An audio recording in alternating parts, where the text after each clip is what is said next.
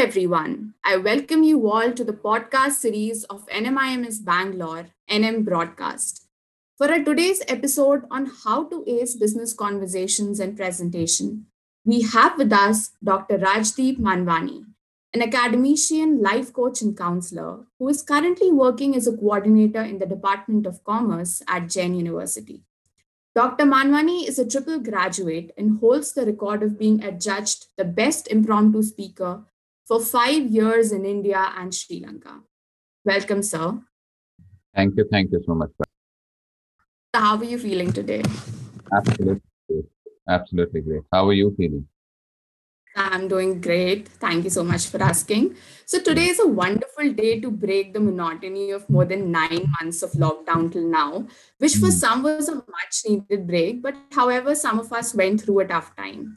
Any suggestions which you gave to the students during difficult times that you would like to share with us? I used to tell my uh, students a story which was very interesting. There was this uh, very famous king who called all his wise men of the country and he asked them a question. He said that, can you compile all the wisdom of the world and put it in one book? So all the wise men sat for a year and they compiled the wisdom of the world and they put it in one book. When he went through the book, he said, This is too much. Can you condense it into one chapter? So they all sat and they worked for another year and they compiled the entire wisdom of the world into one chapter. And the king wasn't satisfied. He said, Oh my God, I have to read 45 pages. I don't want to read that much. Can you condense the wisdom of the entire 45 pages into one single page? So they did that too. Again, he wasn't satisfied. He said, Okay, finally, I want it only to be one paragraph. And they sat for another six months and they made one paragraph. He said, Oh, 10 lines. Can you condense the wisdom of the entire world into one single line? And They sat for a year and they came out with one line which condenses the wisdom of the world. The line was, This too shall pass. And I used to always tell my students that this too shall pass. It doesn't matter. We have gone through pandemics, we've gone through world wars, but nothing remains constant. You might be going through a happy period, you might be going through a sad period, but nothing remains constant. So I used to always tell them this too shall pass, and we just have to stay on to the fight till the end, right? So that's that's what I used to advise them. Wonderful, sir. After this great insight, I will dive straight into my next question. Amongst all the changes taking place during these times, the major shift was in the education department where everything went online. So you were a coordinator at a university. How difficult was it for you to adapt to this new normal? There's a famous saying which goes that uh, change is always difficult at the beginning, messy in the middle, but beautiful at the end. And so the same thing happened. It was difficult in the beginning when it started off. We had to get adjusted to the technology. I wasn't very good at using the technology then it became a little messy in the middle where I, I tried to do things we tried to do, but now it's beautiful at the end. And now, as human beings, we keep adapting to situation, and that's the whole beauty of a human being, right? There's a beautiful saying which goes, Your mother gives birth to you once, but you as a human being can give birth to yourself again and again. So this was like a rebirth of me in the technology avatar, and all of us, in fact, right? Right from getting into classes to going on to the virtual movie, we have re- given ourselves a rebirth in the technology field and now it's going on absolutely fine so so everything as human beings we adapt. So we i think so the adaptability and the way in which students and the teachers have taken up to technology has been absolutely great. So mm. people in this environment are not really used to giving interviews even till this point virtually especially. You are an eloquent speaker sir and you have won several debates too would you like to throw some light on how can someone perform well in interviews, especially now that they are being conducted on a virtual platform? Now, for an interview, uh, whether it's on the virtual mode or on the real mode, three C's which go for any interview is your concepts, your confidence, and your communication. Are you good at the concepts for which you're applying for a job? So, do you know the HR technique if you're applying for an HR manager? Do you know the techniques of selling? The second is the confidence. And sometimes we lack in confidence because we think that it's a different field and we we will not be able to. So, so, so you have to keep those basics in mind. I think so. The basics, if they're kept in mind, your confidence should be absolutely paramount. And never go to the interview a little late because that will dent your confidence. Oh, I didn't, I messed it up. Keep always a backup ready, you know, when you're going through an interview so that in case your power fails on a Wi Fi, you have your mobile data ready. So the confidence should be kept high. And lastly, the communication, the way in which you answer the interview.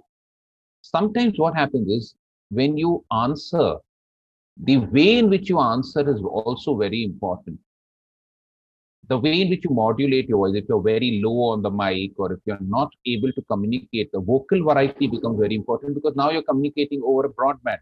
So all these three C's, the concept, the communication, and the confidence have to be spot on when you're giving a virtual interview. And besides that, all the other things will take care of themselves. So I think so.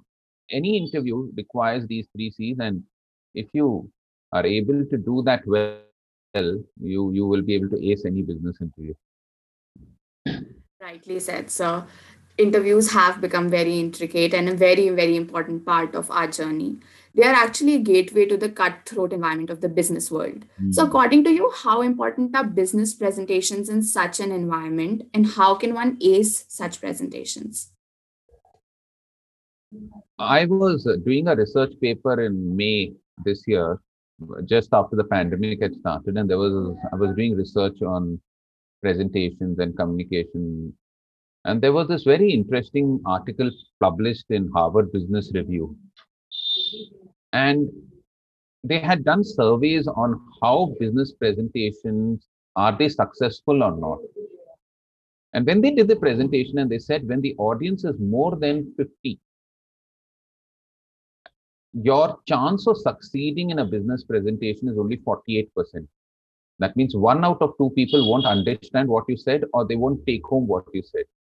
And they said when we correlated it to the virtual environment, the business presentation success has dropped to approximately 38%.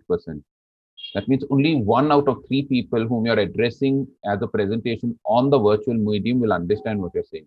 But thank God the article didn't end there it added one very important dimension. It said that if you are coherent, if you are complete, and if you are very, very effective in the way in which you present what you're trying to say, the success rate goes up by 30%. So when you're giving a business presentation, 48% goes to 78%, 39% goes to 69, percent. So business presentations are important. How do you put across your views?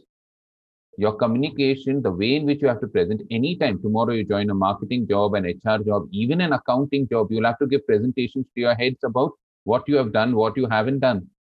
But the most important thing is that your business presentation should be good. I always tell this to my students. There is no use of a PowerPoint if there's no power in your point. So keep this in mind.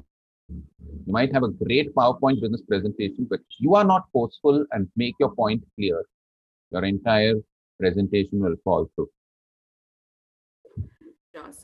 So you talked about coherence, but during these important business presentations, many times we ourselves have noticed that we lack confidence or are hesitant while presenting our thoughts, which sometimes lead to lack of coherence in our thoughts. So how can we overcome this issue? There was this beautiful method actor from the US. You know, the method actors are people who put themselves in a role when they are actually acting. You know, Amitabh Bachchan, Naseeruddin Shah. So, so those are called as method actors. And there was this beautiful method actor from the West. His name was Michael Caine. And they had asked him, "How do you act so naturally? How are you so confident on stage? How are you so confident while facing the camera?" And he used to say something very beautiful. He used to say, rehearsal is hard work, performance is relaxation. Rehearsal is hard work, performance is relaxation. And I think so. The only way in which you can develop confidence in your life is doing it again and again.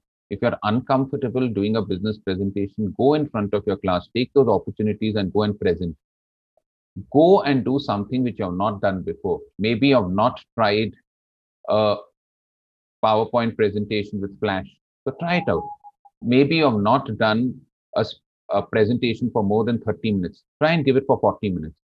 Ask yourself this question the more you put yourself in a difficult situation and try and do something which you haven't done before, after you've completed it, you'll feel so good.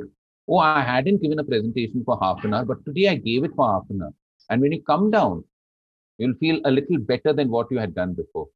So just remember that a real estate agent, if you ask him what's the most important thing while buying something, or uh, buying a building, he'll say location, location, location. But if I ask you to say a student who has to give a presentation, I'll say, what's the most important thing in order to give a good presentation and to gain confidence in your presentation? I will say preparation, preparation, preparation. So prepare, go and do it again and again, and you'll develop the confidence. And always ask yourself this question When was the last time I did something for the first time? When was the last time I did something for the first time? So just push yourself a little outside the comfort zone, and then you gain a little more confidence. Yes, sir. So confidence is indeed the key. So we read that you always wanted to make a difference in society. That is one of the main reasons why you chose to be a motivational speaker and a life coach. After being in this field since many years, did it bring you one step closer to your goal? Mm, definitely. I have this very big dream of touching the lives of at least one crore people in my lifetime. So by speaking to students, by addressing gatherings, I have come a little closer, a little closer, but it's all work in progress, right? So we always are work in progress. And I've always believed one more thing that as human beings, if we are going to touch the lives of only 10, 6, 8 people, our family, our friends, we are living a life which is equivalent to that of an animal because even a goat feeds its family, even a buffalo feeds its family. And if you are going to be like a goat or buffalo just taking care of five people six people eight people. Then what's the use of being a human being? So if we don't touch at least make it a point to touch at least 10000 lives. I have made an objective to send one crore life. Unless we do that we are not returning back to society what we have consumed from society from such a long period of time. So i am a little closer but the work is still in progress inspired by your life. Now we are coming to the end, but before that, would you like to share a last piece of advice with our audience? Hmm. I had told this in my TED talk also, and I'll share this advice.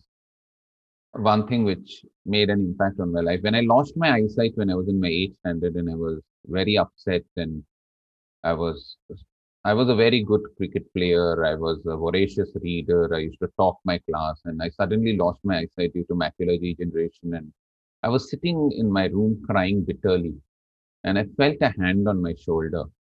I turned back, it was my father. And my father told me something which changed my life, and I want to tell this to all of you. He told me, Beta, don't keep your dreams in your eyes, they'll wash away as tears Keep them in your heart so that each heartbeat reminds you to achieve those dreams. So I want to tell the same message to all of y'all. Don't keep your dreams in your eyes, they'll wash away as tears. Keep them in your heart. Be passionate about what you want to do in life.